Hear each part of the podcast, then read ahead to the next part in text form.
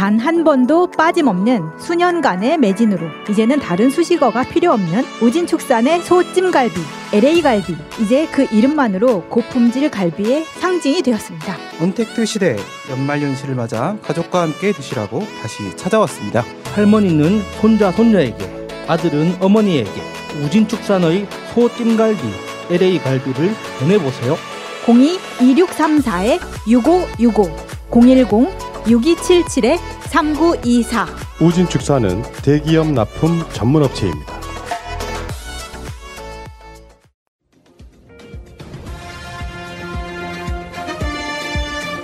꼭 알아야 할 어제의 뉴스. 이른바 윤석열 사단으로 불린 특수부 검사 3명을 상대로 한 서울 청담동 고급 룸살롱 술접대는 지난해 7월 18일에 이루어졌습니다. 부장검사 출신인 이주영 변호사가 김봉현 전 스타모빌리티 회장에게 검사들을 알아두면 좋을 것 같다며 요청한 자리였습니다. 검찰이 파악한 술접대 시각은 밤 9시 반부터 이튿날 새벽 1시까지였습니다. 검찰은 술자리에 참석한 검사들의 당일 통화와 택시 이용 내역, 소속 검찰청 출입 기록 등을 통해 검사 3명이 술접대를 받은 사실을 확인했습니다. 다만 검사들 중 재판에 넘겨진 건 술자리 이후 라임 수사팀 책임자로 갔던 A 부부장 검사 한 명뿐입니다. 검찰은 A 검사와 김봉현 씨, 이주영 변호사 등을 청탁금지법, 이른바 김영란법 위반으로 기소했습니다. 김봉현 씨가 계산한 술값은 총 536만 원인데 다른 검사 2명은 술자리에 머문 시간이 1시간 반에 그쳐 청탁금지법 위반 기준에 못 미쳤다는 겁니다. 또 A 검사의 경우 술 접대 당시엔 라임 사건과 무관한 업무를 하고 있었다며 뇌물죄도 적용할 수 없었다고 덧붙였습니다. 그동안 후배 검사들을 상대로 한 술 접대는 없었다고 완강히 부인했던 이주영 변호사는 MBC 취재진의 통화 시도에 응하지 않다. 검찰의 수사 결과는 사실에 부합하지 않아 유감이라는 문자 메시지를 보내왔습니다. 검찰은 또 김봉현 씨가 검사 비의 사실을 수사팀에 진술했지만 묵살됐다거나 여당 정치인 혐의의 진술을 강요받았다는 이른바 짜맞추기 수사 의혹 등도 모두 무혐의 처분했습니다. MBC 뉴스 이재욱입니다. 검사 술접대 의혹이 사실이라는 수사팀 발표 이후 검찰 내부에선 특별한 반응이 나오지 않았습니다. 최근 법무부 장관과 검찰총장의 갈등에 대해 여러 글들이 게시됐던 검찰 내부망도 조용했습니다. 윤석열 검찰총장도 아무런 입장을 내지 않았습니다. 지난 국정감사에서 윤 총장은 의혹의 검사가 누구인지 색출을 지시했다며 이렇게 말한 바 있습니다. 저도 심각하게 생각하고 있고 수사를 지시했기 때문에 제가 이 결과가 다 나오게 되면 다 파악을 해서 필요한 조치를 하고 국민들께 사과드릴 일 있으면 사과와 함께 이 정말 근본적인 개선책을 좀 강구해 보겠습니다. 지난 10월 22일 JTBC는 김봉현 씨의 2차 자필 문서를 입수해 전했습니다. 술접대 의혹이 사실인지를 검증하기 위해 해당 업소를 사흘간 취재했고 복수의 종업원에게 검사들이 왔다 간 것이 맞다는 증언을 듣고 후속으로 보도했습니다. 이에 대해 일부 언론은 오보라는 주장을 했습니다. 검사가 아닌 금감원 검사역이 왔던 걸 헷갈렸다는 식으로 의혹의 당사자들을 대변하는 듯한 보도도 했습니다. 술자리를 주선한 걸로 알려진 검사 출신의 A 변호사도 검사가 아닌 검사 출신 변호사들의 자리였다고 주장했습니다. 하지만 이들의 주장이 사실이 아니라는 게 수사팀의 결론입니다. 검찰의 오늘 기소로 최종 결론은 앞으로의 재판을 통해 나오게 됐습니다. JTBC 이상엽입니다. 유독 검찰 개혁만은 그에 저항하는 집단 이기주의에 의해 번번이 좌절되었습니다. 전국에서 목사와 교회 장로 등 4,074명이 참여했습니다. 종교계에선 천주교계에 이어 두 번째입니다.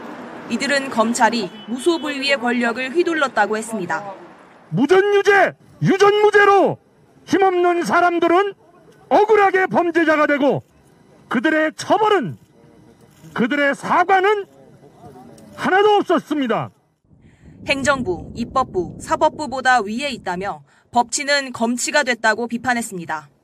없는 죄도 만들어서 억울한 사람을 양산한 반면 부패한 권력의 범죄는 눈 감아주는 검찰개혁의 핵심이 특권의 해체라고도 했습니다. 따라서 공수처와 검경수사권 조정안을 검찰이 앞장서서 받아들여야 한다고 주장했습니다. 검찰개혁을 촉구하는 시국선언은 계속될 전망입니다. 원불교 성직자 300여 명도 내일 국회 앞에서 검찰개혁 촉구를 위한 시국선언을 합니다. 영호남 시민단체 300여 곳은 광주와 부산 등 전국 7개 검찰청 앞에서 검찰개혁을 위한 기자회견을 열기로 했습니다. JTBC 박지영입니다. 정부가 선구매 방식으로 확보한 코로나19 백신은 모두 4,400만 명분입니다. 다국가 백신 공급 협의체 코박스에 가입해 1천만 명분을 확보한 데 이어 국내에서도 생산이 가능한 아스트라제네카 백신 1천만 명분은 선구매 계약을 완전히 마쳤고 미국과 유럽에서 긴급 승인을 검토 중인 화이자와 모더나 백신을 각각 1천만 명분, 또 얀센 백신 400만 명분에 대해선 구속력 있는 구매 약관을 체결한 뒤 남은 절차를 진행 중입니다. 그 효과라든지 안전성에 대한 자료가 없는 것은 제외하고 비교적 이제 선진국에서 선호하는 그런 백신들 대상으로 이제 선정하게 됐고 4,400만 명 분량은 국내 인구 5,100만여 명의 86% 수준으로 모든 사람이 맞을 수는 없지만 집단 면역을 형성하기에 충분하다는 판단입니다. 한 절반 정도 가까이 어, 접종이 끝나고 그러면 아주 급속하게 집단 면역이 형성될 것으로 생각됩니다. 그 인플루엔자 그 백신을 접종할 때 경험을 보면 정말 수직으로 확진자 수가 떨어집니다. 4개 제약사의 백신은 제조 방식별로 유통 온도가 영하 70도, 영하 20도, 영상 2도에서 8도로 천차만별이고 면역 효과를 보이는 접종 횟수도 다릅니다. 이에 따라 정부는 백신별로 보관과 유통, 접종에 이르는 콜드체인 물류망과 별도의 접종센터를 만들 예정입니다. 정부는 백신 구매를 위해 1조 3천억 원의 예산을 확보했습니다. 계약 과정에서 백신 개발 제약사들은 부작용이 발생해도 책임을 면하게 해달라는 부작용 면책권을 요구했고 정부는 이를 받아들였습니다. 다른 나라와 경쟁해 백신을 선구매해야 하는 상황에서 불가피한 선택이었다는 게 정부의 설명입니다. 불공정 계약 부분이 있긴 하지만 전 세계적으로 공통된 현상이기 때문에 우리만 이것을 기피한다거나 거부하기는 좀 힘든 상황이라는 것입니다. 정부는 우리나라의 경우 미국이나 유럽처럼 확진자 수가 많지 않아서 안전성과 효과를 신중하게 검토할 시간을 가졌다면서 백신 도입이 늦었다는 일각의 주장을 일축했습니다. MBC 뉴스 전동혁입니다. 최민희 의원 같은 정말 유기농 같은 정치인이 농약 한번 치지 않은 어, 유기농 같은 정치인이 딱 맞는 이미지라고 으뜸 농부의 유기농 도라지 55, 51%, 유기농 배 44%, 유기농 대추 3%, 그리고 약간의 꿀을 첨가한 코로나 시대의 감기, 목 관리, 미세먼지에 도움되는 주식회사 으뜸 농부의 유기농 도라지 배청. 여러분 천연 벌꿀 원액을 추출해서 96시간 이상 가마솥에 달여서 만들기 때문에 진하고 가성비가 단연 좋다 하는 바로 그런 제품이고요. 홈페이지 여러분들 그 네이버 스마트 스토어 가시면은 으뜸 농부라는 사이트가 있습니다. 여기에는 지금 우리가 먹고 있는 유기농 도라지 배청 스틱 요거 말고도 최민희 의원님이 샀다는 쌀. 그 유기농 쌀 진짜 맛있어요. 밥맛 겁나 좋다고 지금 칭찬이 자자한 반찬 못 해도 돼 밥만 맛있으면 아, 우리 어머니가 이제 89세니까 입맛이 없으시잖아요.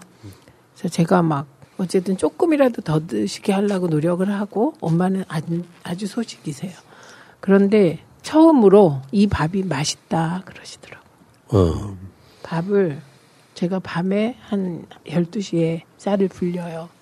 그런데 물을 너무 많이 안 하고 음. 그리고 아침에 일어나서 물을 조금 부어서 밥을 하는데 밥이 참 맛있다 그러시더라고요. 네. 저 이거 하나만 더 주시면 안 돼요? 더 주세요.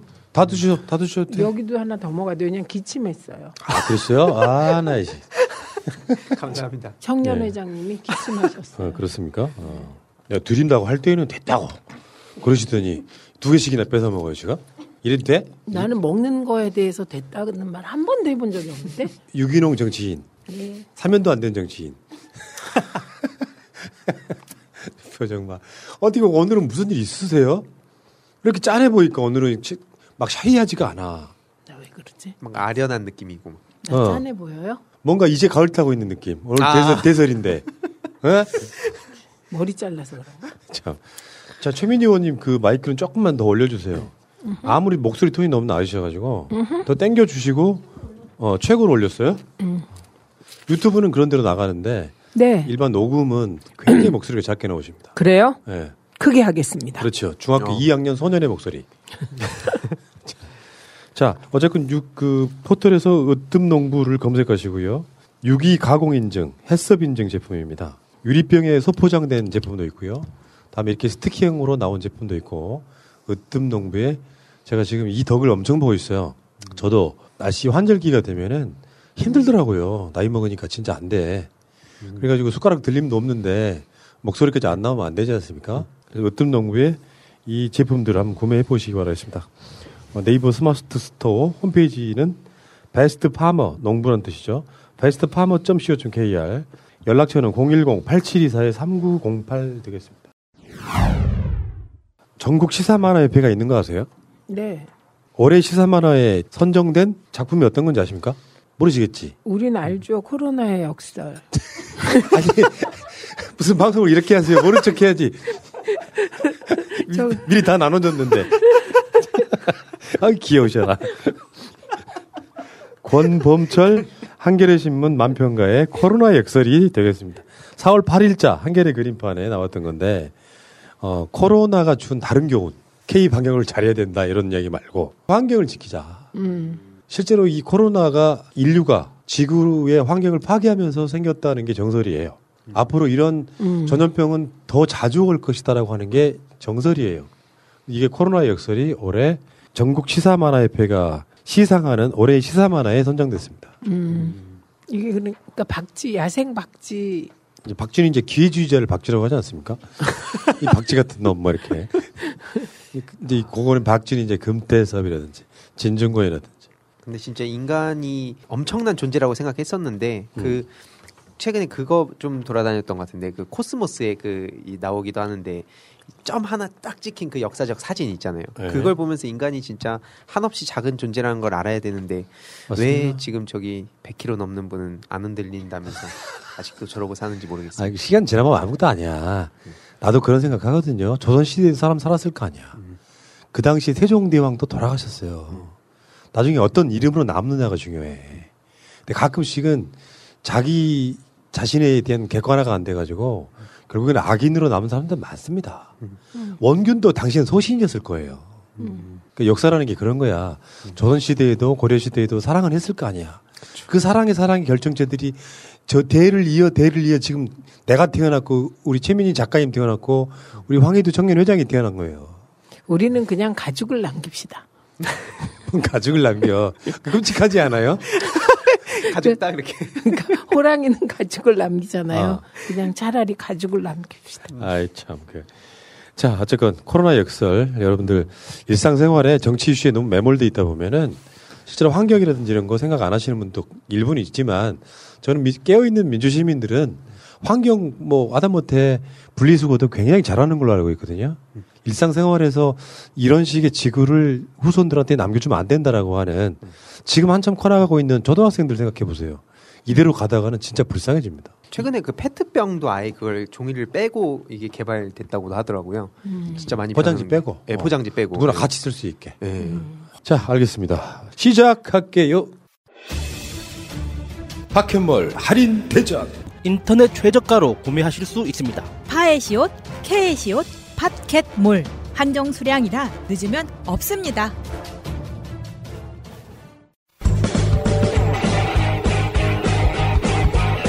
제도로서의 민주주의가 흔들리고 구타는 일은 이제 없습니다. 민주주의가 밥이고 밥이 민주주의가 되어야 합니다.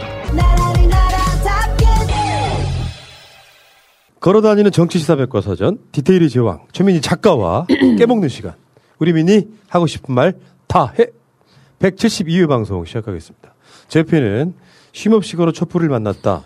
최민희 작가님 나와 계십니다. 안녕하세요. 최민희입니다. 예. 어서 오시고. 네. 오늘은 뭔가 대설에 와서야 가을 타는 느낌. 네. 인정하고 싶지도 않고 인정하고 안 하고 싶지도 않고 막 아니, 그런 것 같아요. 불쌍해 보인다 그래서 씩씩하게. 네. 아, 그럼요, 그럼요. 그래야지. 네. 그 옆에는 황희두 민주연구원 이사 나와 있습니다. 네, 안녕하세요. 이사는 직함이 어울리죠, 이제. 계속 부르면 그렇게 되는 거예요. 그렇게 그 뭔가 많이 배우려고 노력하고 있습니다. 네. 이사님이 뭘 배워 간분데. 배워야죠. 지도부인데. 그런 시대 지났어요.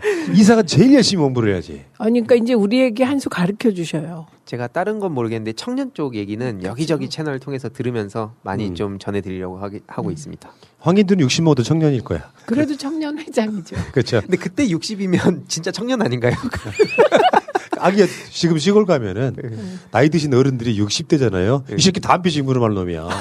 한창 때지 지금. 지금 시작 전에도 잠깐 얘기했는데 그 80 세 분들이 지금 전성기를 맡고 계시기 때문에 저희 그렇죠. 저희 때 60대면 아직도 이제 배워가야 될. 청년회장. 어. 자 민주당의 청년회장, 민주 세력의 BTS 황희두, 최민희 작가와 함께 출발하겠습니다.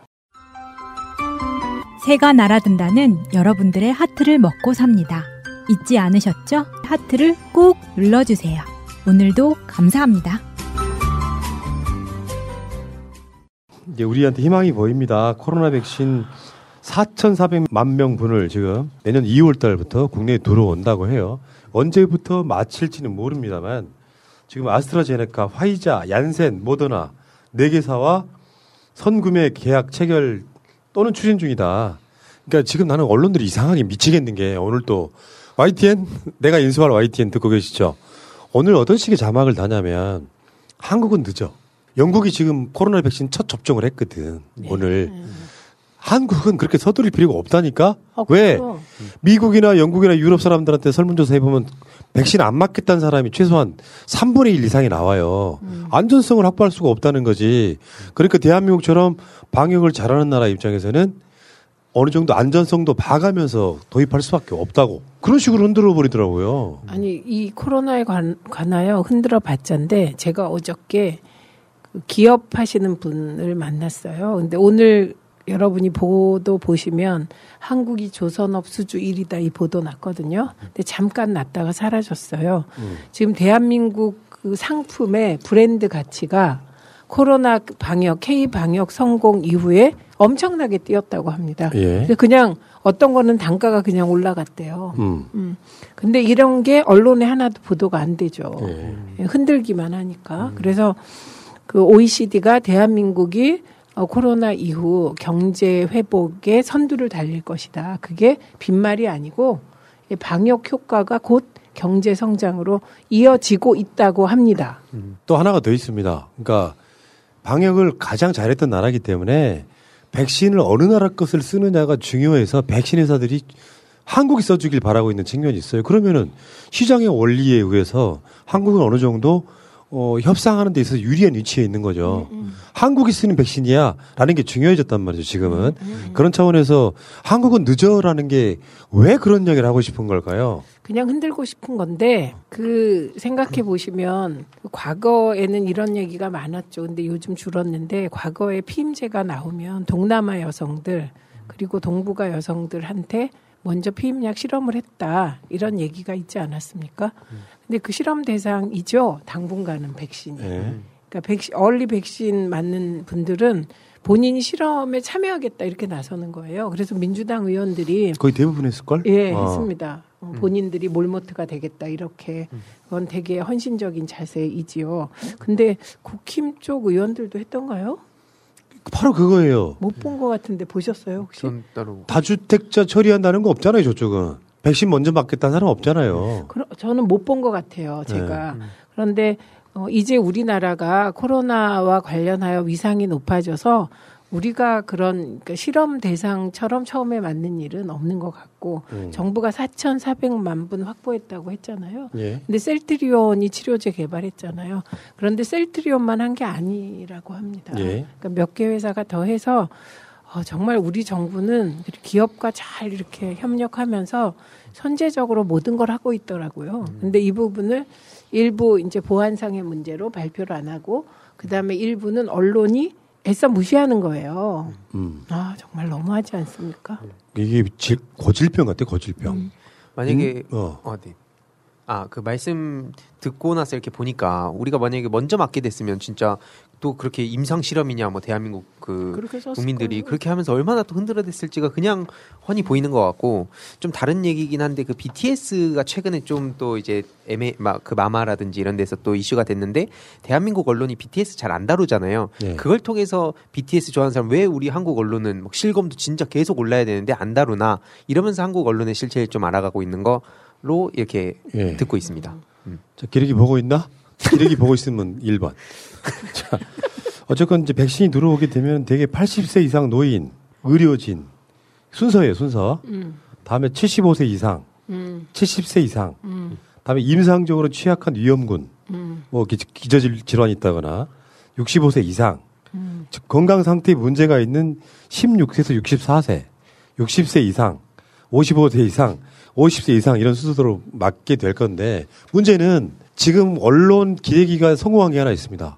이번에 100명 넘게 그 독감 백신 맞고 돌아가셨다는 분들 단 한 명도 백신 맞고 돌아가셨다는 증거를 찾아내지 못했어요. 그러다 보니까 이 독감 백신 접종률이 예년에 비해서 한참 떨어져 버렸어요. 근데 지금 백신 이 접종률도 최소 60% 이상이 돼야 되고요.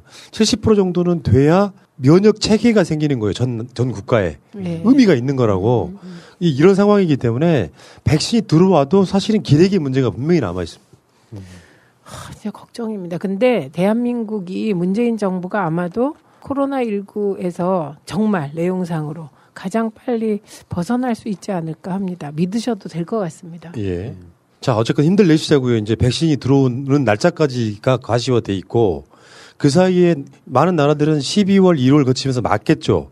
그러다 보면 뭐 부작용. 부작용이 나고 그럴 수도 있겠죠. 한국은 그 이후에 2월 달 즈음 해가지고 우리가 받아서 뭔가 조금 더 여유 있게 백신을 맞을 수 있는 바로 그런 상황이고 백신에 대한 예산은 다 확보가 돼 있기 때문에 조금만 더 힘내시자고요. 대한민국 국민 여러분. 네. 어, 우리가 할 것 딱 하나밖에 없어요, 이제는. 식당에 가서 말하지 말기. 마스크 다 잘 쓰는데 식당 가서 엊그제 그 제가 발견한 그 노인들처럼 식당에 들어오는 순간 노인 네 분이 마스크를 벗고 대화를 시작하는데 미치겠더라고 내가 밥을 밥상을 엎어버리려다가 내가 참 방송이 바로 코앞에 있어서 참았다는 사실을 그러지 마 지희야, 너 어제 술 먹고, 아, 기억 안 나? 언니, 나 어제 취해서 뭔짓 했어? 너 어제, 아, 근데 너 어제 술 먹기 전에 뭐 먹지 않았어? 먹었지. 근데 기억 안 나. 그러니까 진짜 숙취해소 되는 걸 먹어야지. 특허받은 숙취해소 기억 안 나. 몰라? 아. 특허받은 진짜 숙취해소. 거기에 유산균과 멀티비타민까지. 구매하신 모든 분께 코어업을 드립니다. 검색창에 기억 안 나. 결혼 기념일이라고 남편이 꽃을 사왔더라고. 아, 행복하겠다, 언니. 차라리 돈으로 주지. 먹을 수도 없고, 나중에 버리기도 힘들고 말이야. 그러나 마음을 전할 때 꽃보다 좋은 것은 없습니다. 인생에 있어서 돈이 전부는 아닙니다. 꽃은 기쁨과 슬픔을 함께합니다 새가 날아든다와 연대하는 전국 꽃배달 자미원 꽃집 010-3608-7576 여보, 고마워. 살다 보면 단체 선물이나 인쇄 홍보물을 만들어야 할 때가 생깁니다. 판촉, 돌잔치, 결혼식, 모임 이벤트, 각종 행사 등 이걸 어디서 해야 하나 고민이 될 때가 있습니다. 갤러리 기프트는 그간 새날에서 4년 넘게 광고하면서 단 한 번의 클레임도 없을 정도로 열과 성을 다해왔던 기업입니다. 심지어 대표님의 고객에 대한 감동적인 사연까지 보내주신 청취자들도 있습니다. 단체 선물, 인쇄 홍보물, 이제 갤러리 기프트에서 해보세요. 갤러리 기프트 .co.kr 갤러리 기프트를 검색하시고 홈페이지를 한번 방문해 주세요. 오픈마켓을 보는 것 같은 신기하고 다양한 샘플들이 있습니다. 인터넷이 불편하시면 문의 전화 1666-5404 1666-5404 새날 듣고 연락했다 하시면 더욱더 잘해주실 겁니다. 자, 오늘 민주당이 공수처법 개정안을 법사위에서 단독 처리했습니다. 드디어 12월 9일 날 음. 본회의의 상정을 코앞에 두고 있습니다. 법사위의 모습을 한번 볼까요? 국회 선진화법에 대한 효과가 이런 식으로 가잖아요. 의사봉 뺐고 오른손에 있는 걸 뺐으면 왼손으로 들고 하고 이게 다 국회 선진화법 위반이에요. 아수라장을 만들어 놨더라고. 근데 작년만큼 못하는 것 같죠. 이미 선진화법 관련하여 그 재판받는 의원들이 있으니까 최소한 서류를 훼손한다거나 뭐 감금한다거나 이런 거는 없네요. 근데 여기 진짜 여기 이것도 그렇고요. 어제부터 그 법사위 앞에는 거의 아수라장이었어요. 음. 아수라장인 거를 이렇게 보면은 저게 국회 선진화법이 필요 있나 싶을 정도로 막 뭐랄까 몸싸움은 없어졌는데 말도 험악하고 그리고 다시 한 번 말씀드리지만 국회 선진화법 위반도 위반이지만 방역법 방역법 위반을 하고 있어요 지금 실제로 그 복도에 앉아서 있잖아요. 예. 따닥딱 붙어 앉아가지고 어떤 화- 장면에는 이 사람들이 예를 들어서 그 많은 사람들이 모여가지고 그런 짓거리를 할 때 코로나 확진자 한 명 나와보세요. 그럼 어떻게 됩니까? 국회 본회의 못 열려요. 아 그걸 그게 목표인가요? 그렇게도 보이더라고. 어, 근데 만약에 민주노총이나 민주당 집회에서 저렇게 방역법을 위반했다면 난리 났을 거예요. 언론이. 천주교 계신 분들 저 그 대검 앞에서 검찰 개혁 그거 할 때 딱 여러분들 사면 보시면 아홉 명이 모여 계세요. 거기 지금 집회에 아홉 명 이상 못 모이게 된 것을 지키기 위해서 훨씬 많은 분들이 오셨는데 아홉 명만 그 현수막 들고 계시더라고. 근데 국회는 왜 그걸 안 지킵니까? 진짜 신부님들이요. 제가 가톨릭 신자인데 신부님들은 성당 떠날 때 보면 정말 가방 하나 갖고 나가세요. 존경스러운 분들이세요. 내일 본회의에서 처리할 하겠죠 일단 하려고 할 거고 분명히 필리버스터 하니까. 필리버스터 할 거고 네, 필리버스터를 종식시키고 해야죠.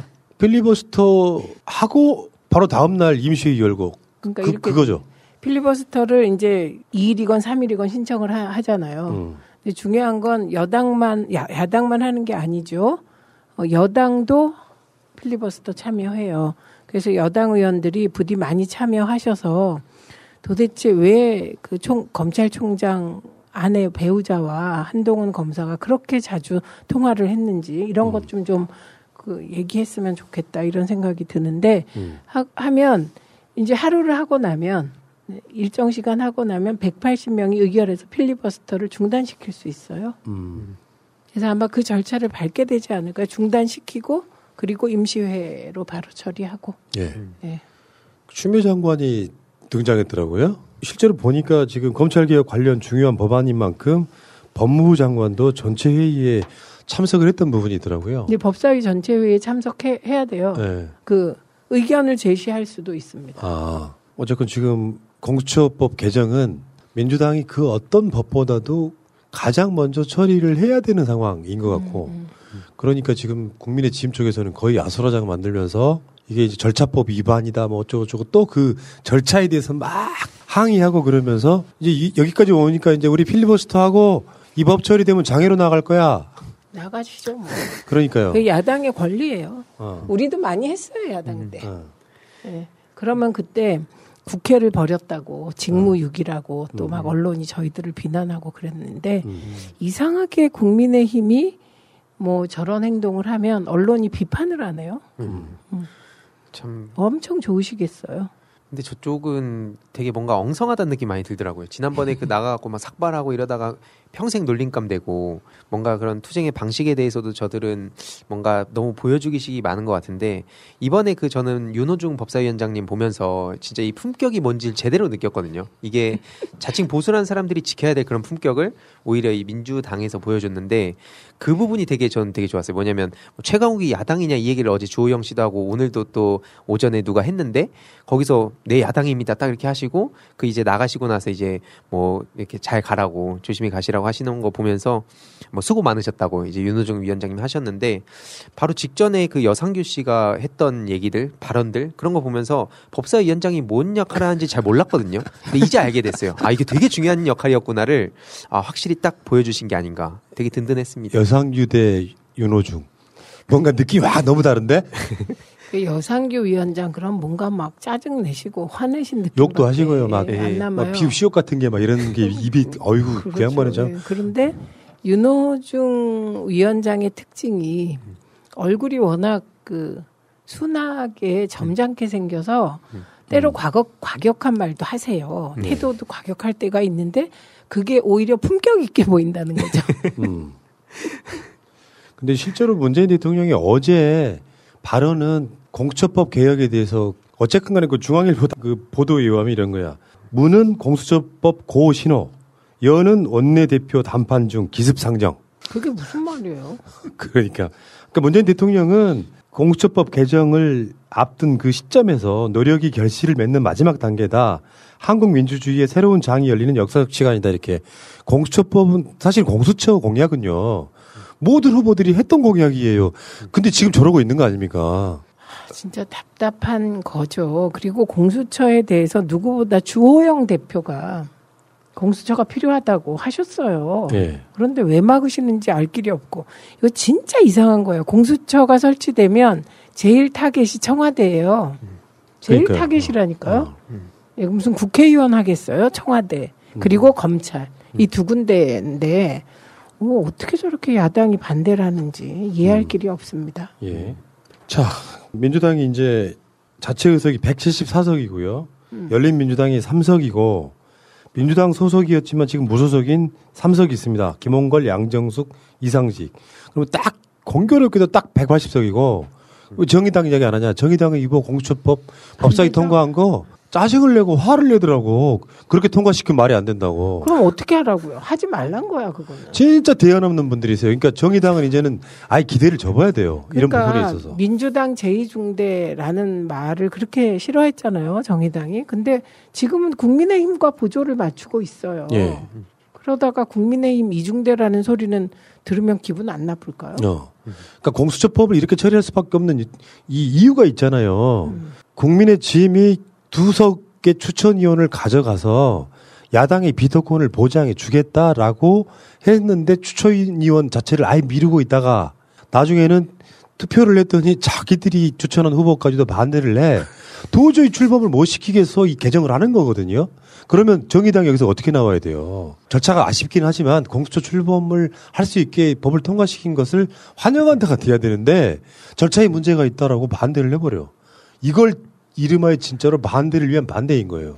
그 김종철 대표는 노회찬 의원이 나경원하고 겨룰 때 동작에서 나오셔서 표가 분열돼서 노회찬 후보가 당시 떨어집니다. 뭐 그래 그런 그런 적이 있어요. 그러니까 그건 뭐냐면 뭐 존중해야 되겠죠. 자기 정당의 가치를 지키겠다 이런 건데 지금도 똑같은 행태인 거죠. 예. 예, 근데 그게 과연 그 정의당의 가치를 지키는 건지 국민의힘에 힘을 실어주는 건지 공수처가 사실 이렇게까지 온 거는 당시에 노회찬 의원 살아계실 때부터 이 공수처 같이 얘기했던 거거든요.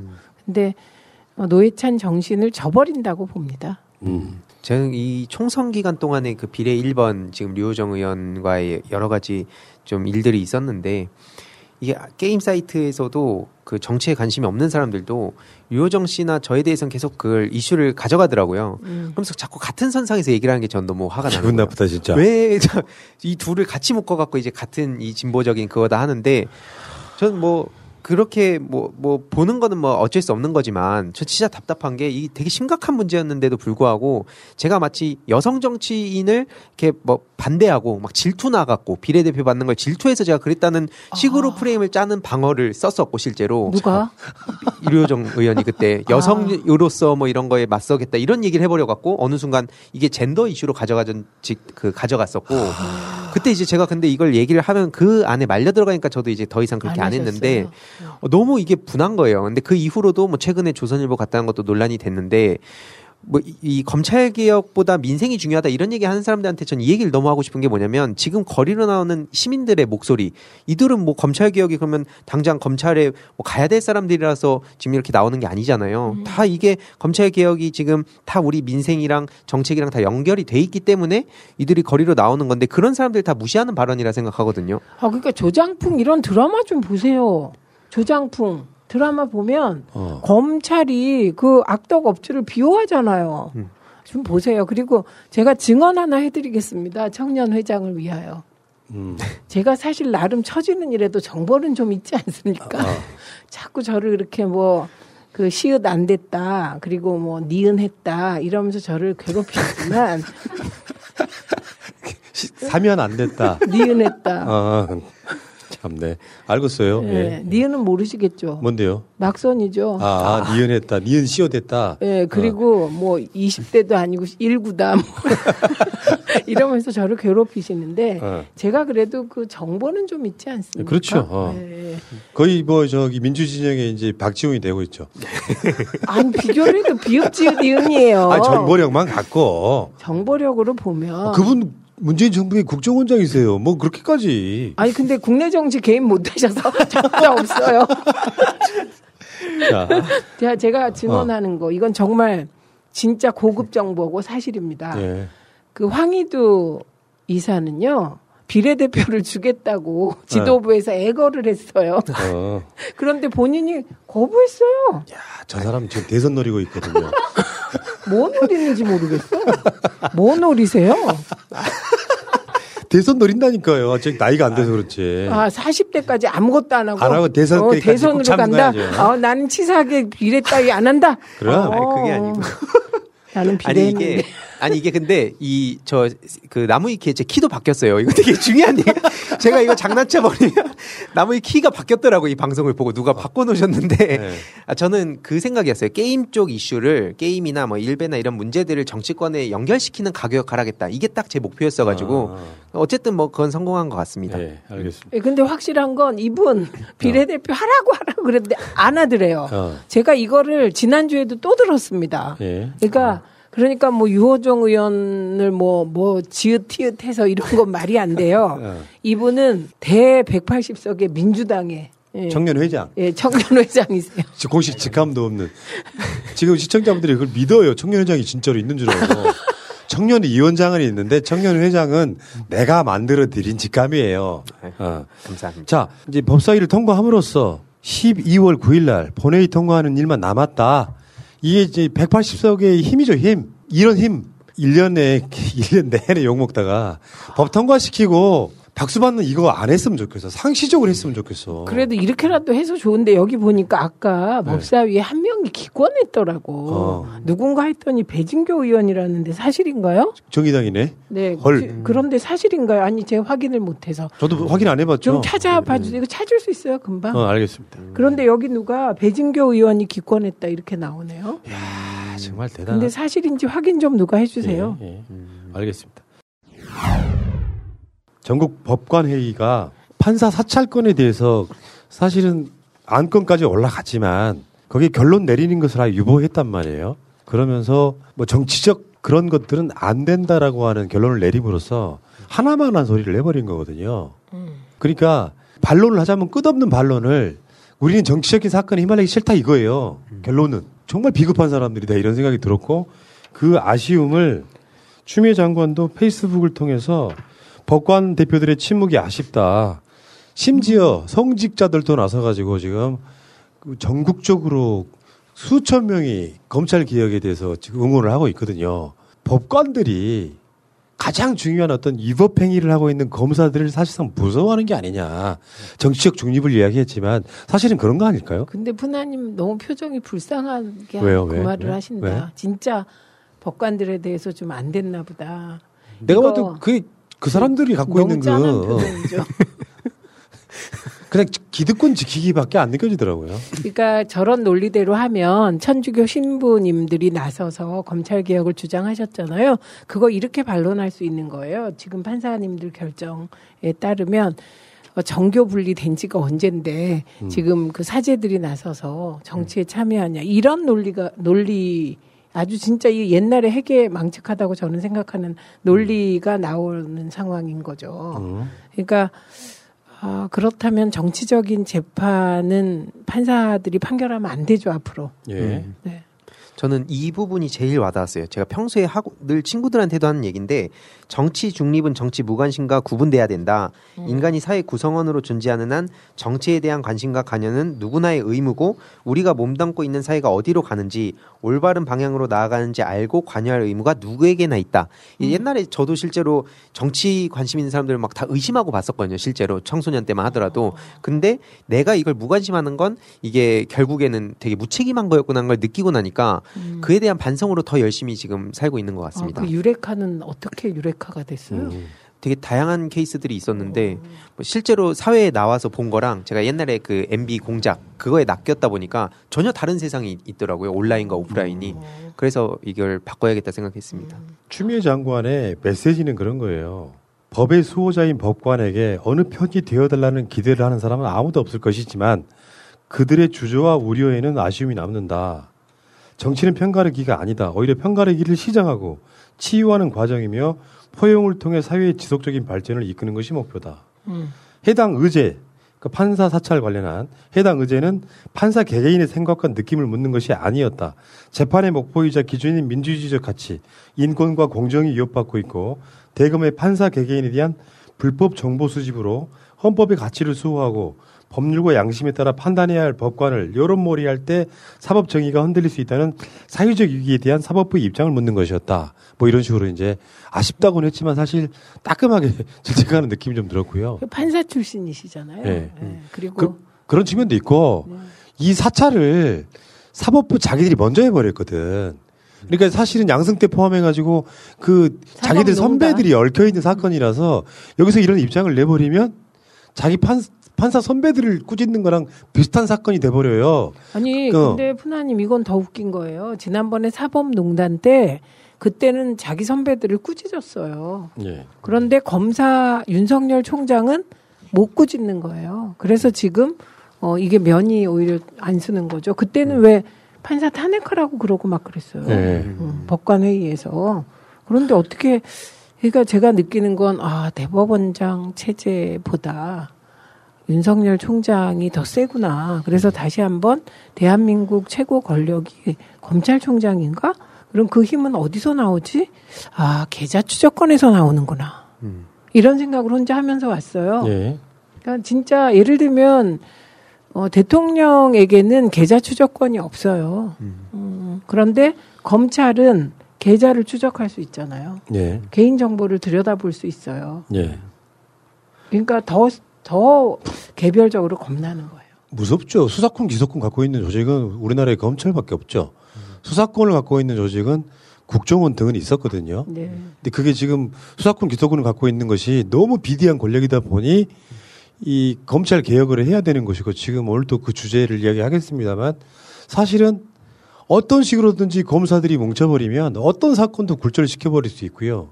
실제로 지금 추미애 장관이 이 관심을 갖고 있던 사건마저도 대검에서 서울 고검으로 막 지들끼리 막 바꾼다든지 하는 식으로 전획을 휘둘러 버리는 상황이 상황이거든요. 그런데 그 중에 공수처를 설치하면 검찰 개혁이 될 거냐?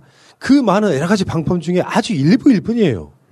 아, 그러니까 이걸 가지고 자꾸 그 금모 씨 등이 자꾸 사람들을 헷갈리게 하는데 검찰 개혁은 시대적으로 그 과제가 달라요. 예. 군부 권위주의 정권 시절엔 검찰이 권력의 신여였잖아요. 그러니까 그때는 검찰 독립을 주장하는 거예요. 민주 세력이.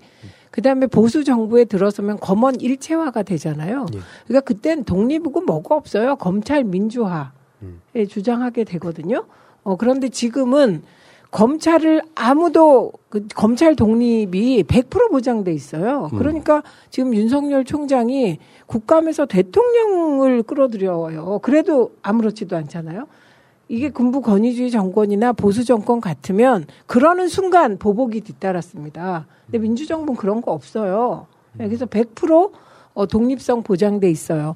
중립성은 누가 지, 누가 지키도록 해주는 게 아니에요. 예. 중립성은 검찰이 지키는 거예요. 예. 근데 검찰은 중립성을 안 지키고 있어요. 예. 저는 국힘하고 친하다고 생각 하거든요. 그런데다가 그 기소 기소 안 함으로써 어, 주로 자기가 좋아하는 쪽을 봐주고 자기가 좋아하지 않은 쪽 혹은 검찰 개혁을 추진하려는 쪽에 대해서는 그냥 집안을 풍비박산 낼 만큼 조사하고 기소하고 선택적 기소하고 예. 영장 독점하잖아요. 예. 그래서 지금은 독립된 검찰에게 있어서 가장 중요한 건 권력을 분산하는 거예요. 그러니까 음. 우리 시기 그 검찰 개혁은 사실 두 가지죠. 문재인 정부의 검찰 개혁의 시대 정신은 어, 기소권과 수사권을 완전 분리해야 되는데 그걸 못해서 조정하는 거잖아요. 검경 수사권 분리라고 말도 못해요 우리가 검경 수사권 조정.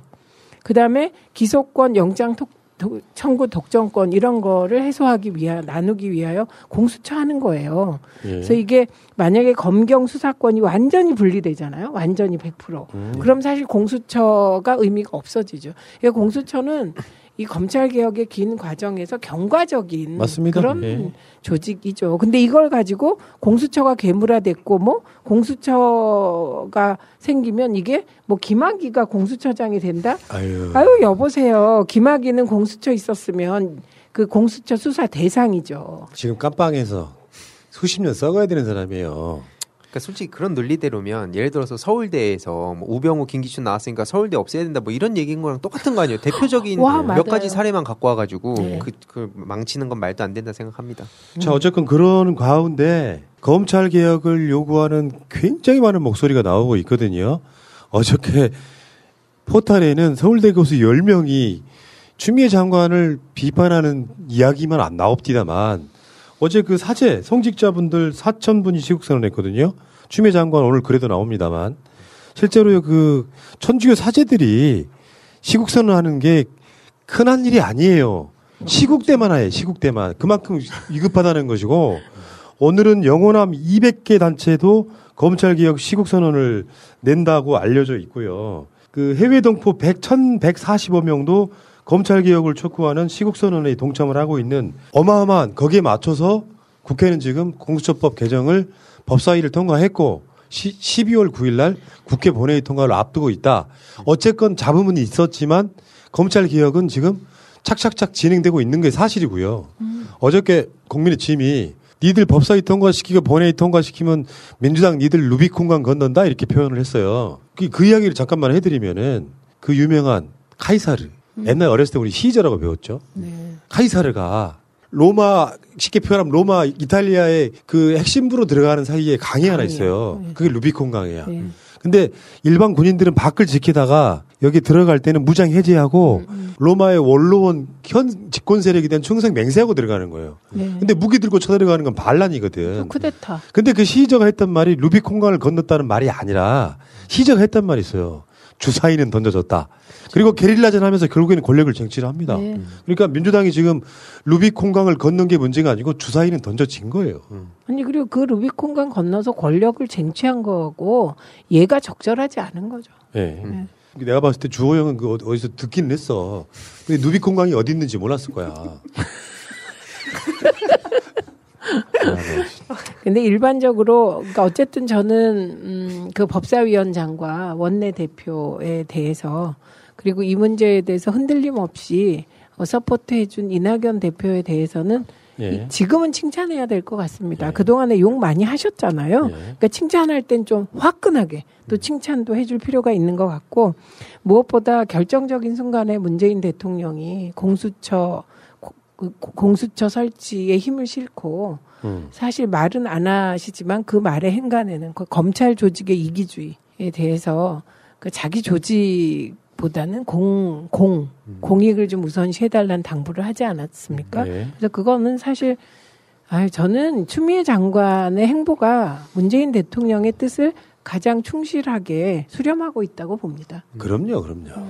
저도 이 시민들이 지금 작년 이 무렵에는 저희가 거리로 나갔었지만 그 지금은 코로나 때문에 못 나가는데 시국 선언 소식이 전해지는 거 보면서 이게 되게 들불처럼 번지고 있다는 생각이 많이 들었는데 좀 몇 개 정리를 해봤었거든요. 12월 1일에 사회 대개혁 지식 네트워크 그리고 4대 종교인 개신교, 원불교, 불교, 천주교 여기를 시작으로 7일에는 천주교 사제 수도자 3,951명, 해외 동포 1,145명, 서울대 성균관대 민주동문회, 그 중앙대까지 지금 추가된 걸로 알고 있고 12월 8일엔 그리스도인 2,000명, 그다음에 내일 또 영호남 그리고 뭐 충청권까지도 지금 막 300여 개 넘는 단체에서 예정하고 있고 또 앞으로 계속 늘어날 것으로 보이고 이거 어마어마하게 전국에서 이거 일어나는 거 아닙니까 이게? 이제 민주 동문회까지 나서니까 이건 아주 위기. 상황이라는 인식이고 그리고 저는 요즘 법세련 등뭐 그런 단체들이 이런 거 저런 거 고발 많이 하잖아요.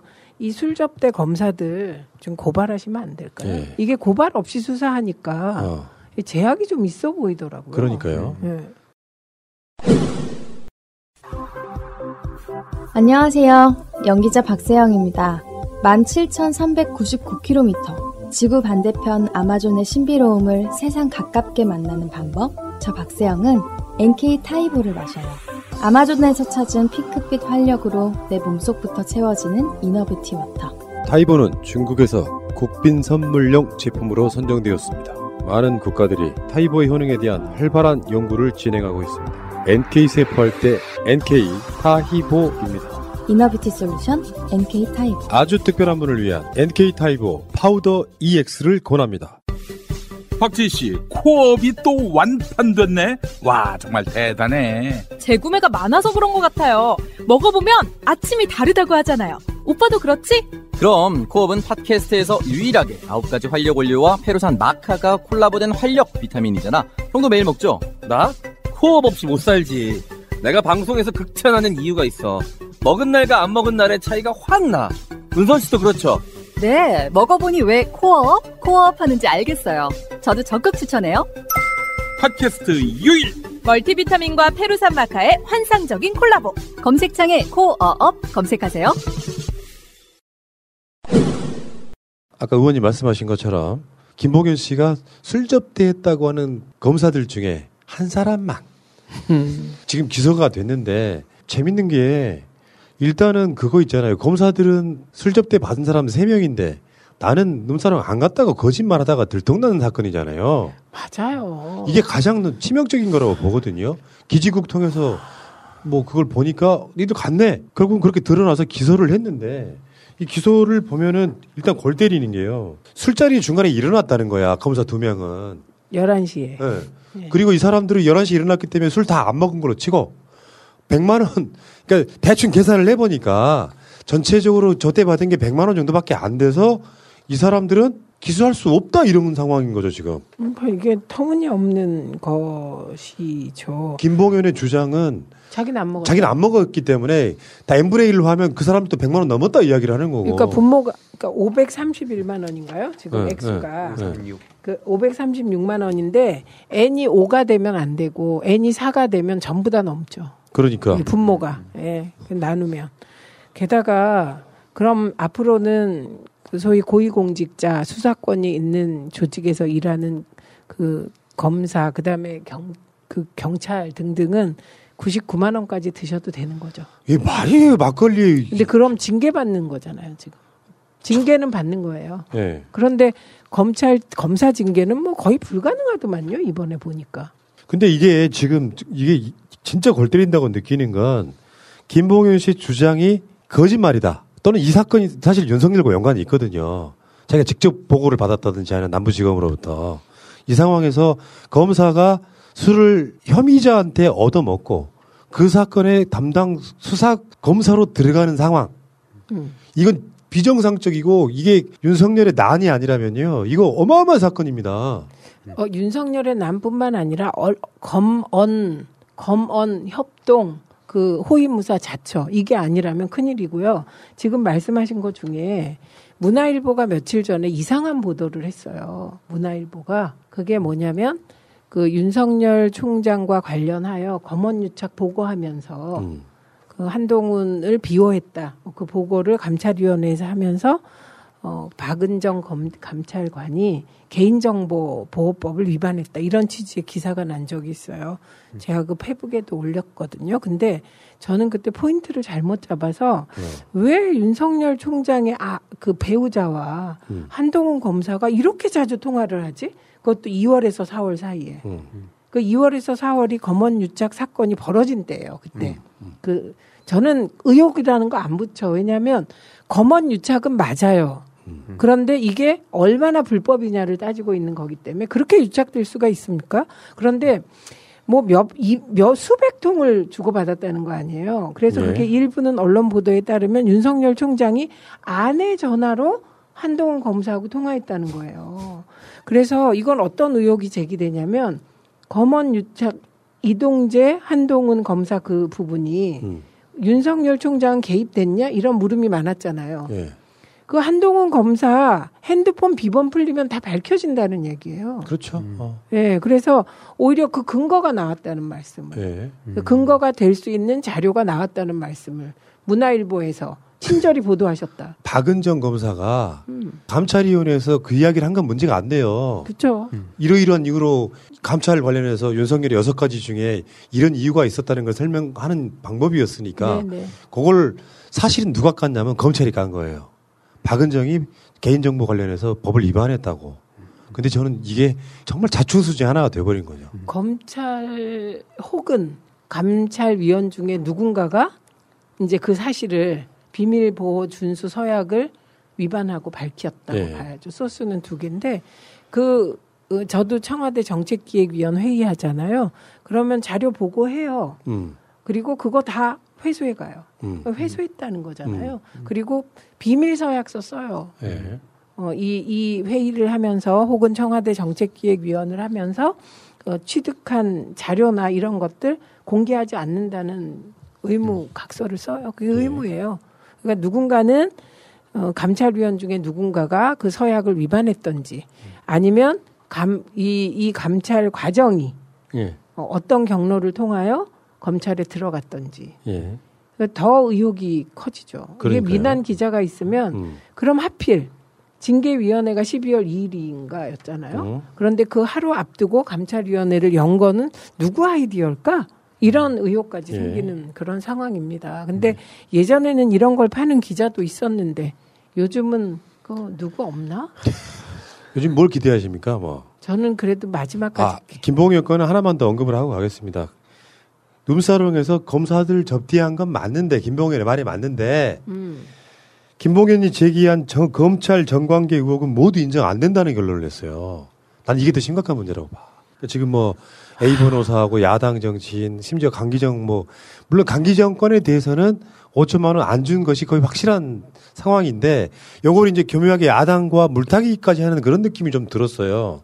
그러니까 그게 다 문제 안 삼는다는 네. 건 정말 문제 같고요. 네. 그래서 불, 불명의 야당 정치인도 좀 법세련 이런 데서 고발해 주시면 어떨까 네. 이런 바람이 있습니다. 강기정 수석과 만나서 어, 잠깐 뭐 얘기를 한 적이 있는데 음. 조사를 안 하라 조사 받으러 나오라는 말도 아직도 안 하고 있어요? 끝, 끝 끝이래요. 그 괜히. 열렸네. 아니 그- 그렇게 열렸으니까 빠져 나온 거죠. 이럴 때는 재밌는 음모론이 등장해야 됩니다. 어떤 강기정 수석이 어, 인지도 윤석열 임명될 때 윤석열 당시 검찰총장 신임 총장하고 청와대에서 티타임 갖는 장면이 나와. 그때 이미 그게 다 예견돼서 강기정의 지명도를 올리기 위해서 윤석열이 일부러 그런 거야. 자, 뭘 진지하게 알아 그러세요. 웃고 말지.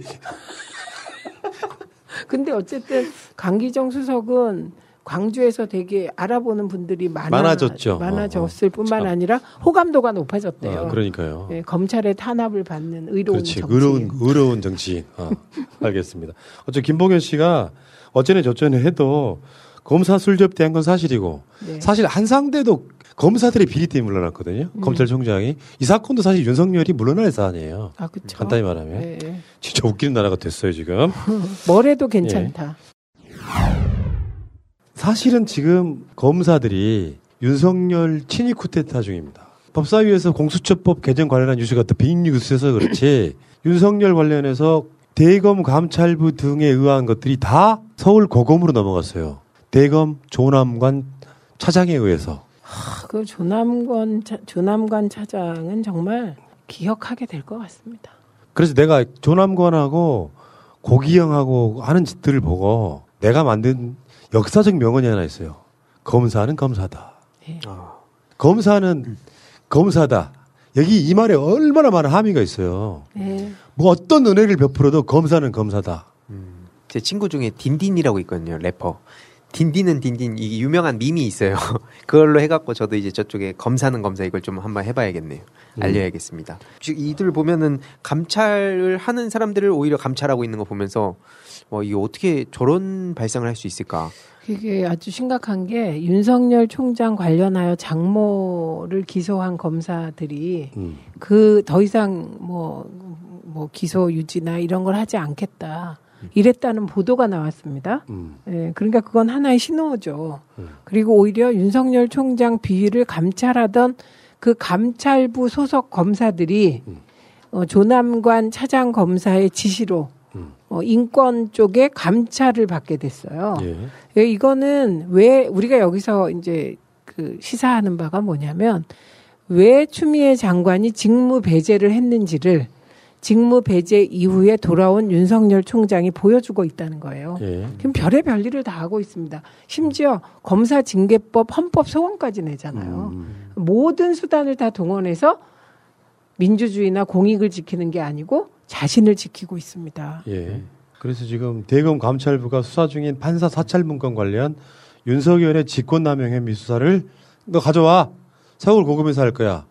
서울 고검이 지금 대표적인 친 윤석열 검사이기도 하지만 이제는 고기영부터 시작해서 조남관 포함해가지고 누가 임명했건 검사는 검사다를 그냥 보여주면서 자신들의 소위 말하면 힘을 함 무력을 과시하고 있는 중 진짜로 쿠데타 중인 거예요. 윤석열을 위해서 모든 검사들이 다 들고 일어나서 윤석열을 위한 쿠데타를 하고 있는 겁니다. 음. 지금 뭐 거의 대한민국 검찰 권력이 총장 일 개인에게 집중돼서 사유화되고 있지 않나 이런 생각이 듭니다. 사유화하면 생각나는 게 최순실인데 예, 이건 검찰 조직 민주화가 이게 얼마나 중요한 과제인지 알 수 있죠. 예. 그러나 12월 9일 날 공수처 출범을 위한 법이 완전히 개정되고 네. 그러면 이제 공수처장 뭐 세우고 이런 과정이 있겠죠. 역사는요. 특히 법과 절차는 한 번 결정나면 대부분 그걸로 끝이에요. 예. 12월 10일 날 윤석열에 대한 해임까지 이루어진다면 윤석열은 해임된 걸로 사실상 여러 절차가 남아 있긴 하지만 해임된 걸로 끝나요. 아, 그렇죠. 일단 그 지난번 직무 배제 관련하여 그 법원의 판결 때문에 걱정하는 분들이 계신데 이 해임되고 나면 일단 그 해임 여부를 따지는 그 재판은 길어요. 예. 예, 예, 그렇기 때문에 이거는 뭐, 뭐 해임, 뭐 가처분 신청 이런 게 인용되기가 어렵습니다. 그렇기 때문에 너무 걱정을 안 하셔도 된다. 다만 12월 10일 날 그 일정을 제가 보기에는 고의적으로 지연시키기 위하여 윤석열 총장 측에서 여러 장치를 해놨어요. 뭐 기피 신청한다거나. 네, 이용구 차관에 대한 기피 신청 그리고 증인 요청. 예. 예. 그리고 자료 요청했는데 자료 요청 거의 다 했다는 거, 거의 다 줬다는 거고요. 어, 그런데 그 가- 자료를 주면 또 어떤 얘기를 하냐면 핵심 자료를 안 줬다 이렇게 나오는 거예요. 아니 이거 기억 안 나세요? 그 정경심 교수 재판 때 왜 재판이 그렇게 길어졌는지 검찰이. 예, 수사 기록을 안 줬잖아요. 그러니까 저는 우리가 그 까먹으면 안 된다는 게 이런 거예요.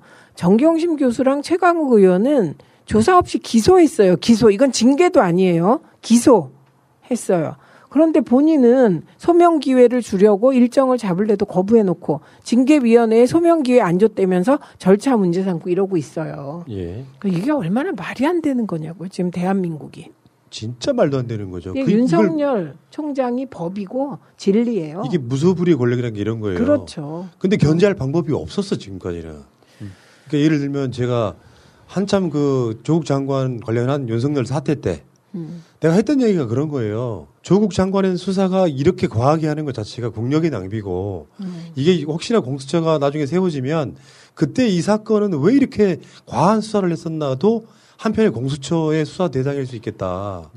그 견제할 방법이 지금까지 없었기 때문에 그가 그들이 막 70군데 이상의 압색을 한 사람이 무죄가 나든 뭐가 나든 책임지는 놈 하나 없었다는 거예요. 자, 알겠습니다. 어쨌건 지금 윤석열 친위 쿠데타 중이신 검사님들아 공수처는 곧 만들어집니다. 기다리세요. 딱 기다리세요. 예. 검찰총장한테만 방어권이 있고 조국, 정경심, 윤미향, 최강욱 등등 검찰이 말하자면 검찰에 검찰이 미워하는 이런 사람들한테 방어권 없습니까? 예. 아, 우리 언론은 도대체 왜 그러십니까? 예. 김종인이 처음에는요. 9일날 박근혜 탄핵 등에 대해서 사과를 못하면 사퇴하겠다라고 이제 으름장을 놨네요. 비공개 이제 회의에서 그런 이야기를 했는데 몇 시간 지나서 입장이 바뀌었어. 아, 내가 그 이명박근혜 사과를 하려고 하는 건 아니고 라고 바뀌었어요. 그러니까 이 노인네가 지금 그 당내 반발에 어마어마하게 부딪히고 있는 것 같아요. 지금 제가 봤을 때는 김종인은 자기 우군이 없는 상태 같아요. 유승민 의, 전 의원만 어. 탄핵의 강을 건너자 그렇게 옹호를 했죠. 그런데 뭐 크게 힘이 된 것 같지는 않습니다. 그런데 12월 9일을 찍었어요. 박근혜 전 대통령 탄핵 탄핵일에 사과하겠다고. 그리고 이미 어떤 발언을 했냐면 이명박 MB 재판 끝났을 때 박근혜 재판이 종결되면 묶어서 사과하겠다 그랬어요. 한두 번 말한 게 아니에요. 그 저도 보도 보면서 뭐 시점은 자기가 이렇게 뭐 이렇게 고민 중인 것처럼 예전에 나왔었는데 그거 보면서 이런 생각 들더라고요. 막 사과도 이 계산을 해서 하는 건가?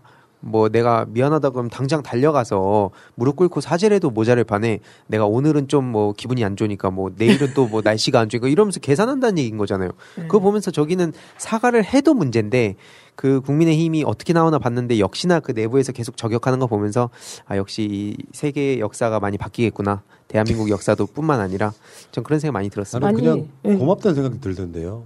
안 되는구나. 네. 아이 고맙다. 아니. 그리고 주호영 대표가 김종인 위원장 면전에서 MB 박근혜 사과 스스로 낙인 찍을 필요 있나? 그럼 지금까지 헌재 불복하고 대법원 선고 판결 다 불복하고 있었다는 거잖아요. 지금 분위기가 그래요. 네. 지금 그쪽에서는 박근혜 탄핵이 잘못됐다고 주장하는 자들이 현역 의원 사이에 나오기 시작해서 서병수 같은 사람들. 어. 친박이라 그런데 어. 그 박근혜 대통령이 탄핵된 게 그 형사적 책임 때문에 그런 거 아니에요. 예를 들면 국정원 뭐 그 특활비 갖다 써서 된 게 아니고 최순실이라는 강남 아줌마랑 권력을 쉐어했기 때문이에요. share. 예, 동기화. 그래- 예, 그- sharing. 어, 어. 그래서 그랬잖아요. 우리 추미애 대표께서 대표 시절에 행상 책임으로 탄핵되는 거다. 태도. 어. 어, 그랬더니 그거를 또 잘 몰랐던 기자가 형사적 책임을 면하게 해주기로 야합했다. 이런 식으로 기사 썼잖아요. 네. 그래갖고 사과하는 일까지 있었습니다. 그러니까 이게 이제 자꾸 착각하시면 안 돼요. 국정원 특활비를 썼다거나 혹은 뭐 그 총선에 개입해서 친박들 당선시키려고 했다. 이런 것 때문에 탄핵된 게 아닙니다. 근데 이런 거 있어. 김종인홍은 내가 봤을 때는 운이 없는 사람이에요. 뭐가 운이 없어. 잘 비례만 들어보세요. 다섯 번. 잘 들어보세요. 그게 박근혜 탄핵 4주년. 우리는 4주년이고 저쪽은 4주기야. 4주년에 맞춰서 사과를 하려고 했는데 그날이 공수처법 등이 일괄적으로 지금 통과되는 날이야. 그러면은 일단 기자들이 어디에 서야 될지 당연히 국회로 갈 거고요. 이슈가 그거일 테니까. 그러니까 일단 날짜부터 잘못 잡은 데다가 이상하게 12월 9일은 저쪽 세력이 뭔가 몰락하는 상징적인 날이에요. 아, 구라는 숫자가. 어, 그 날짜가 그렇다고. 음. 그런 상황에 운이 없다는 것은 이 아젠다를 지금 시도도 못 해보고 접을 가능성이 높아졌죠, 지금. 그러면 보통은 뭐 대표직 사퇴하고 그러거든요. 그러니까 나는 어저께 밤에 새벽까지만 해도 우리 패널들 방에다가 야, 김종인 사퇴하겠는데 이분 이게 약간 고질병이거든요. 도지는 자기 임기 채우지 못하고 그냥 삐져가지고 나가는 게 일상이었던 분인데 공수처법 개정이라든지 하는 것들이 맞물리면서 슬쩍 에이, 없었던 일로 할 가능성이 높아졌어요. 어. 아니면 이게 나가고 싶어서 이렇게 던져놓은 건가? 어머 아니에요. 그건 진짜 심리를 모르셔서 그래요. 제가 그 국가기관에서도 일하고 여기 네. 국회에서도 일하고 이렇게 보면 나이가 들어갈수록 자리에서 절대로 물러나고 싶지 않아요. 왜냐하면 물러나는 순간 어, 느낌이 뒷방 늙은이 같은 느낌이 들어서 음. 어쨌든 직을 안 버리시려고 하는 게 공통된 거예요. 그러니까 요즘 박지원 원장 얼굴이 엄청 좋아지셨대요. 네. 그리고 바이든 엄청 당선되고 막 아우라가 생기지 않았습니까? 청춘, 예. 네, 청춘 다시 돌아온 청춘. 네. 대한민국은 세계 최상위급의 노인 복지국가인가 봐요. 노인 자살률도 높고 아니 일자리 노인 빈곤율, 노인 자살률 아직까지도 네. 이명 박근혜 시간 거치면서 세계 1위 하고 있는 나라긴 한데 근데 노인 고위직 일자리. 아, 고위직 일자리가 어. 이 일자리 창출이 되고 있나? 자, 문제는 이재호 같은 경우도요. 본인부터 사과해라 하면서 나 이렇게 저격하는 거 보고 참 비열하더라고. 이재호는 이명박의 최측근이지 않습니까? 김종인에게 뭐라 그랬냐면은 1980년 신군부 국보에 참여한 전력이 있는 거 비자금 사건에 연루돼 구속된 경험이 있는 거 문 대통령을 도와서 더불어민주당의 집권에 일조했다는 거 사과해라. 이렇게 나오고 주호영은 실제로 그 주호영의 가장 따까리가 누구냐면 배현진이거든요. 왜냐면은 배현진은 원내 대변인이고 그 원내 대변인이 직접 대놓고 자기 당대표급인 비대위원장을 저격했잖아. 전날 오늘도 뭐 다른 페북이 올라오긴 했습니다만 세게 했어요. 예, 그때 엄청 세게 했는데 일단 장재원도 그렇고요. 배현진도 일단 전날은 뭐라 그랬냐면은 굳이 뜬금포 사과를 하겠다면 옥에 갇혀 죽을 때까지 나올까 말까 한 기억 가물가물한 두 전직 대통령보다 문재인 정부 정권 탄생부터 사과해 주셔야 맞지 않겠느냐. 간단히 말해서 김종인 비대위원장이 민주당의 비대위원장으로 그 민주당이 정권을 작게 만들어준 걸 먼저 사과하라 이런 얘기를 했고요. 그건 사실관계가 틀리고요. 그리고 오늘 배현진이 드디어 귀태 발언을 해버렸죠. 민주주의를 가장한 귀태 바로 문재인 정권이다. 나머지 읽고 싶지도 않습니다만 이거는 우리 청년 회장이 잘 지적했던데요. 홍익표 음. 대변인. 음, 아, 그 실제로 그 뭐야 이 그때 당시에 이정현 씨가 뭐 그때 홍보 수석이었나요? 아무튼 내부에서도 그렇게 난리를 쳐놓고 언론에서도 뒤집어질 듯이 난리치고 했었는데 결국에는 지금 언론은 전혀 이렇게 받아쓰고 있지도 않고 이런 거 보면서 아까 뭐 계속 언론 개혁 얘기를 했었지만 저는 그런 점에서 그때와 지금의 차이는 유튜브가 있고 없고의 차이인 것 같아요. 왜냐면 이게 유튜브가 없었다면 저 이거 그냥 모르고 넘어갔을 것 같아요. 이런 디테일한 내용들을. 근데 대놓고 지금 저런 짓들 하고 있는 거 보면서 아 진짜 이게 유튜브 뭐 이렇게 새날 계속 이렇게 뭐 괜히 홍보하는 그게 아니라 유튜브를 진짜 많이 보셔야 세상 돌아가는 걸 진짜 알 수 있는데 언론만 보고 있으면 진짜 세상이 전혀 다른 세상인 것 같아요. 근데 그때 홍익표 대변인이 귀태 정권이라고 말을 했고. 7년 전이었습니다. 예, 그리고 사실 그대로 됐어요. 탄핵됐잖아요. 그런데 그때 홍익표 대변인 대변인직에서 물러났습니다. 예. 어떻게 이렇게 다릅니까? 더군다나요 배현진은요 당시 뉴스데스크 앵커하면서 귀태 발언을 엄청 비판했던 사람이에요. 그리고 진짜 언론들 너무하지 않아요? 그 정도 되면은 물론 그런 정권이었기 때문에 그런 어떤 표현 갖고 사람 물러나게 만들고 온 난리 나고 저도 기억을 하는데 그 당시도 우리 방송을 하고 있었기 때문에 그 귀태 발언 때문에 막 민주당에서 홍익표 사퇴하고 막 이러는 걸 보면서 뭐 저러냐 할 정도로 너무 심했었거든요. 언론 자체가 난리를 쳐가지고 지금은 우리가 방송을 하지 않으면 한지 안 한지도 몰라. 귀태. 어쨌든 배현진 씨는 내가 봤을 때는요. 좀 있으면은 민경욱이나 김진태의 부류로 갈 가능성이 되게 높아졌어요. 세게 발언하는 것이 정치인한테 최고의 어떤 그 묘미가 있는 것 같은데 전혀 그렇지 않습니다. 결국 자기 어포로 남아요. 나중에는 자기가 했던 말을 증빙하기 위해서 말이 세지면서 진짜로 극으로 가버리거든요. 우리가 많이 보고 있지 않습니까? 예. 예. 옛날에 그 참고로 나경원 씨 제2의 나경원 얘기 어떻냐 그러니까 되게 좋아했거든요. 그 길로 잘 가고 있는 것 같아요. 그 결과는 뭐 다들 잘 아실 거라 봅니다. 배현진은 뉴스데스크 때부터 MBC의 흑역사 속에 가장 말도 안 되는 기레기 방송했던 바로 그런 자예요. 그런 자가 와서 지금 귀태 이야기하면은 이게 먹히겠습니까 지금? 이 귀태 발언도 김종인 사과하지 말라라고 하는 뭐 맥락 속에 들어 있어요. 문재인 정권은 귀태니까 그걸 탄생시킨 걸 사과해라 이런 요 사실 배현진 같은 부류가 이런 식으로 하기 시작하면은 자기 정치 생명 금방 끝나요. 그 이유는 잠시 후에 알려드릴게요. 그런데 민주당도 이 발언 세게 공격해야죠. 그럼요. 예, 그리고 홍익표 의원은 참지 마셔야죠. 네. 예. 물론 이게 다 지켜질지 모르겠는데요. 국민의 짐에 당무 감사위가 원외 당협위원장 교체하라고 49명을 공개를 했어요. 이 중에 상당수는 물갈이가 될 걸로 보는데 그 그분들을 한번 제가 표로 한번 보여드릴게요.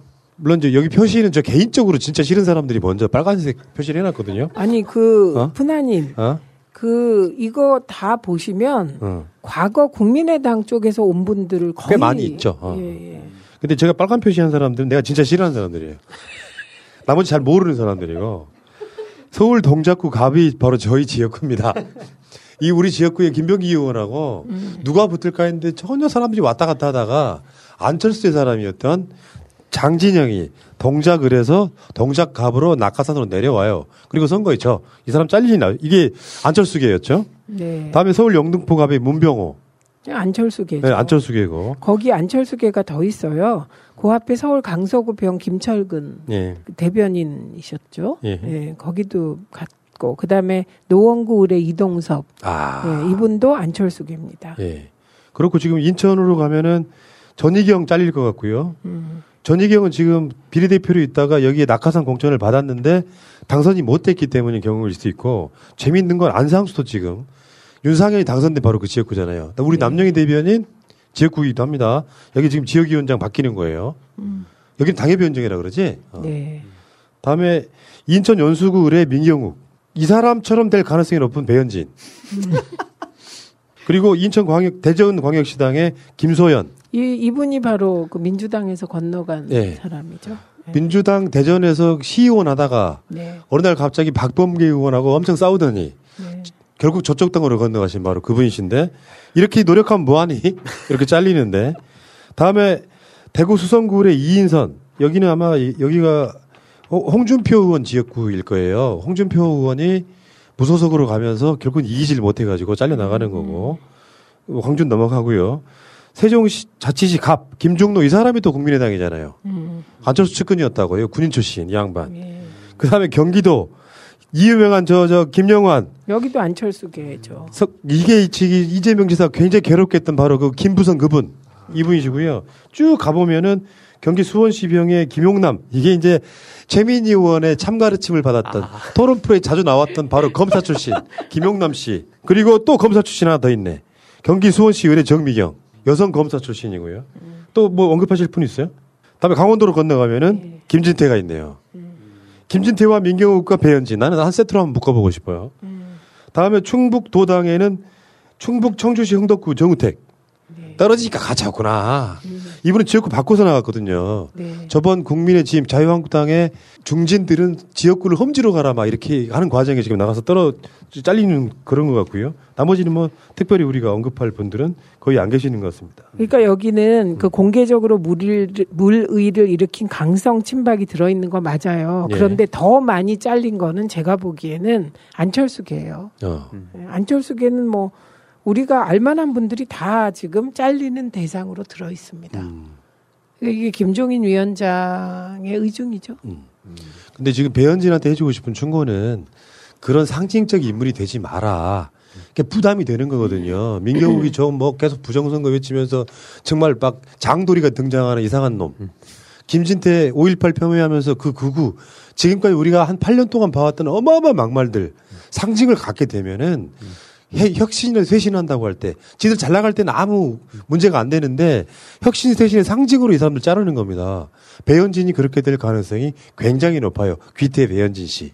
11억 주수진 귀태 배현진 입에 딱 어. 붙네요. 이게. 아니 저는 이번에 26억 이해훈 음. 전세금 아, 26억 26억. 깜짝 놀랐어. 부러우시죠? 아니 뭐 그렇기도 하죠. 왜냐하면 그런데 막 그 집주인이 뭘 독촉하면 막 그 뭐 걱정된다는 요지 얘기를 할 때 뭐 전세가 한 5억이나 6억이나 되겠지 이렇게 생각했지 26억이라고는 생각을 못했네요. 근데 언론은 그런 얘기보다 전해철 지금 행자부 장관 후보자가 강남에 집을 갖고 시세 차익이 몇십억이다 이렇게 얘기를 했어요. 그게 몇 년 된 집인데요. 아, 그러니까. 그러니까 그렇게 공격을 하더라고. 아니, 네. 그 집은 계속 살고 있고 팔 생각도 없는 집이야. 근데 지들이 집값을 올려놓고 시세 차익으로 행자부 장관 후보자가 돈 벌었다. 이게 미친놈 아니고 뭐예요 도대체. 그게 뭐 15년 된 집이라 전혀 뭐 그건 문제도 안 됩니다. 어. 그러니까 시세 차익을 노리고 뭐 전입한 것도 아니고. 아니에요. 그러니까 지금 언론들이 내가 보기엔 미쳐 들어가는 것 같아요. 그, 그, 그렇죠. 네. 어떻게 잡아요? 언론 개혁의 상징 우리 최민희 의원님. 그 제가 늘 말씀드렸잖아요. 정권 초기에 음. 그 종편에 대해서 엄격한 기준으로 개혁을 하면 음. 어, 이게 해결의 실마리가 풀렸을 텐데 음. 정권 초기에 시기를 놓쳐서 이 부분이 가장 아쉽다. 예. 네, 그런 말씀 여러 번 드렸잖아요. 예. 또 새로 정권 잡아서 하면 되지. 음, 네. 어. 그러니까 진짜 개혁에는 골든 타임이 있습니다. 국민들 지지율이 막 80% 90% 나올 때 화끈하게 질러야 되는데 어떻게 보면 다음 대통령은 굉장히 복 받은 사람인 게 그 컨벤션 효과를 누리는 타이밍에 민주당의 의석이 180석이에요. 그 정권 초기 했어야 되는 게 그 종편이 must carry 합니다. 그 must carry가 뭐냐면 종편이 시작되면서 어, 케이블, 케이블, 위성, 뭐 IPTV의 의무 전송. 그러니까 무조건 전송이 되는 거예요. 음. 그게 당시엔 1,400만 가구였고 지금은 뭐 엄청 많아졌겠죠. 예. 그게 의무적으로 전송을 하게 되는 것이 가장 큰 특혜예요. 그렇죠. 예. 네, 이게 첫 번째 특혜고 그다음에 두 번째는 어, 종편은 중간 광고를 하잖아요. 중간 광고. 음. 지상파는 못 합니다. 그러니까 음. 지상파와 종편은 사실상 종합 편성 어, 똑같은 TV거든요. 똑같은데 하나는 어, 중간 광고를 하고 하나는 못 하니까 뭐 이건 진짜 뭐땅 짚고 헤엄치기로 종편이 성장했던 거죠. 근데 지금 애- 그 지상파들이 편법을 쓰잖아요, 이제. 그건- 일부 2부로 나눠가지고 중간에 안 광고 하나 넣어. 어, 어. 네, 그러니까 그 부분도 빨리 풀어줬어야 되는 거예요. 네. 그래서 그 문재인 정부의 방송 정책이 MB 때의 종편 특혜 정책을 그대로 가져오다가 예. 그게 뭐 10, 12년, 3년 되니까 종편이 완전 자리를 잡은 거예요. 그러, 그 자리 잡았다는 게 뭐냐면 문재인 정부 초기에 종편 시청률이 1%가 안 되고 막 그랬어요. 예. 그때 파바박 특혜를 없애야 되는데 예. 그 상태가 2년 더 지속되니까 그 사이에 뭐 트로트 열풍도 일어나고 도시 어부도 성공하고 이러면서 자리를 잡는 맞- 거거든요. 맞습니다. 그래서 되게 한 방송사가 정부 특혜 속에 자리 잡는 기간 10년 정도 보거든요. 음. 그러니까 이명박 박근혜 정부 8년 그때는 아직 자리를 못 잡았어요. 음. 그래서 문재인 정부 들어서서 시청률 되게 낮았거든요. 예. 그때 특혜를 해소 못한 것이 굉장히 뼈 아프죠. 예. 그리고 must carry를 뭐 2년인가 2년 반 지나서 풀었는데 의미가 없는 거죠. 저는 이 고민이 하나 생기는 게 요즘에 최근에 그 BJ 철구 씨 저랑 같이 프로게이머 출신이고 지금 방송하면서 되게 논란의 중심에 있는 사람인데 방송 한 번 하면 막 몇만 명씩 봐요. 그냥 되게 그냥 아무 가치가 없다고 생각되는 방송인데도 되게 자극적이고 이번에도 고 박지선 씨 비하 발언에서 논란이 됐는데 문제는 뭐냐면 이게 청소년들한테 되게 유해한 채널인데도 아프리카 TV에서 연고 제재를 한 두 번인가 했어요. 근데 이게 악어 악어새처럼 연결돼 있잖아요. 플랫폼 수수료를 받아 먹으니까 연고 제재를 놓고 무슨 뭐 대통령 사면하듯이 막 받아요. 사면할 사람 누구 있을까 하면 막 사람들이 보낼 거 아니에요. 그 사람을. 그러니까 계속 그렇게 풀어주고 하니까 계속 그게 악순환이 반복되고 그걸 보면서 자라나는 청소년들은 어, 이 정도 문제밖에 안 되는구나. 그냥 뭐 일주일 정지 먹을 정도구나. 이렇게 생각해 버리는데 이거 아프리카 TV에 대해서 제가 규제를 해야 되고 그 구글도 유튜브 삼진아웃제가 있잖아요. 똑같은 걸 대입, 대입해야 된다. 국내 플랫폼인데도 왜 이렇게 방치해두냐 해도 지금 안 된다는 거예요. 저도 이제 이 정책 전문가 이런 최민희 의원님께도 여쭤보고 싶은 게 이걸 공론화를 시키는 방법밖에 없겠다는 생각이 문득 들더라고요. 안에서 아무리 얘기해도 절대 안 바뀌더라고요 이게.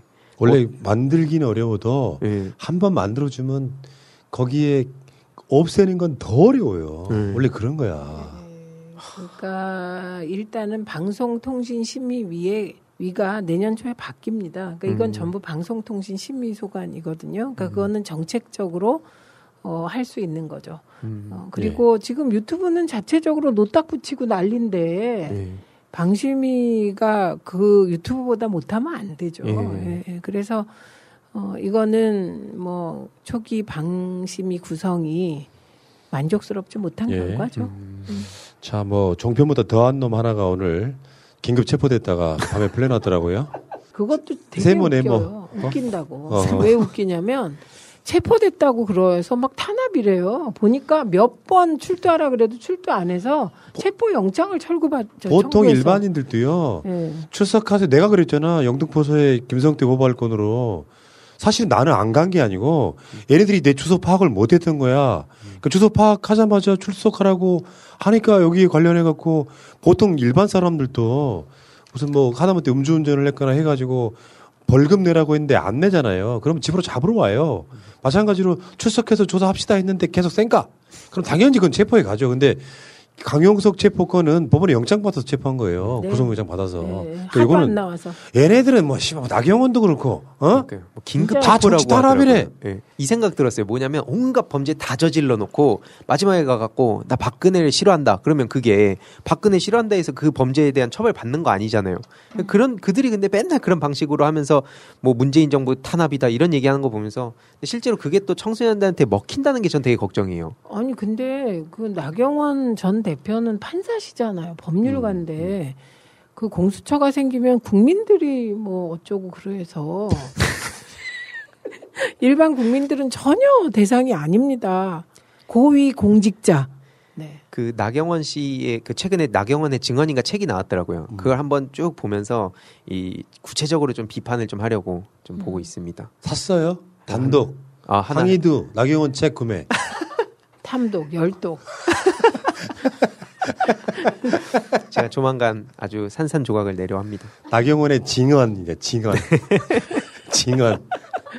아, 나 씨. 아이고 결전의 날이 바로 코앞에 와 있다는 말씀드리고 그 다음 날도 아주 그- 아, 나 씨, 내가 이렇게 심장병 걸릴 것 같아. 심장이 더 튼튼해져요. 예, 예. 쫄깃해 진짜. 예. 우리 민이 하고 싶은 말 다 해. 다 하셨나요? 네. 마치겠습니다. 고맙습니다. 고맙습니다. 감사합니다.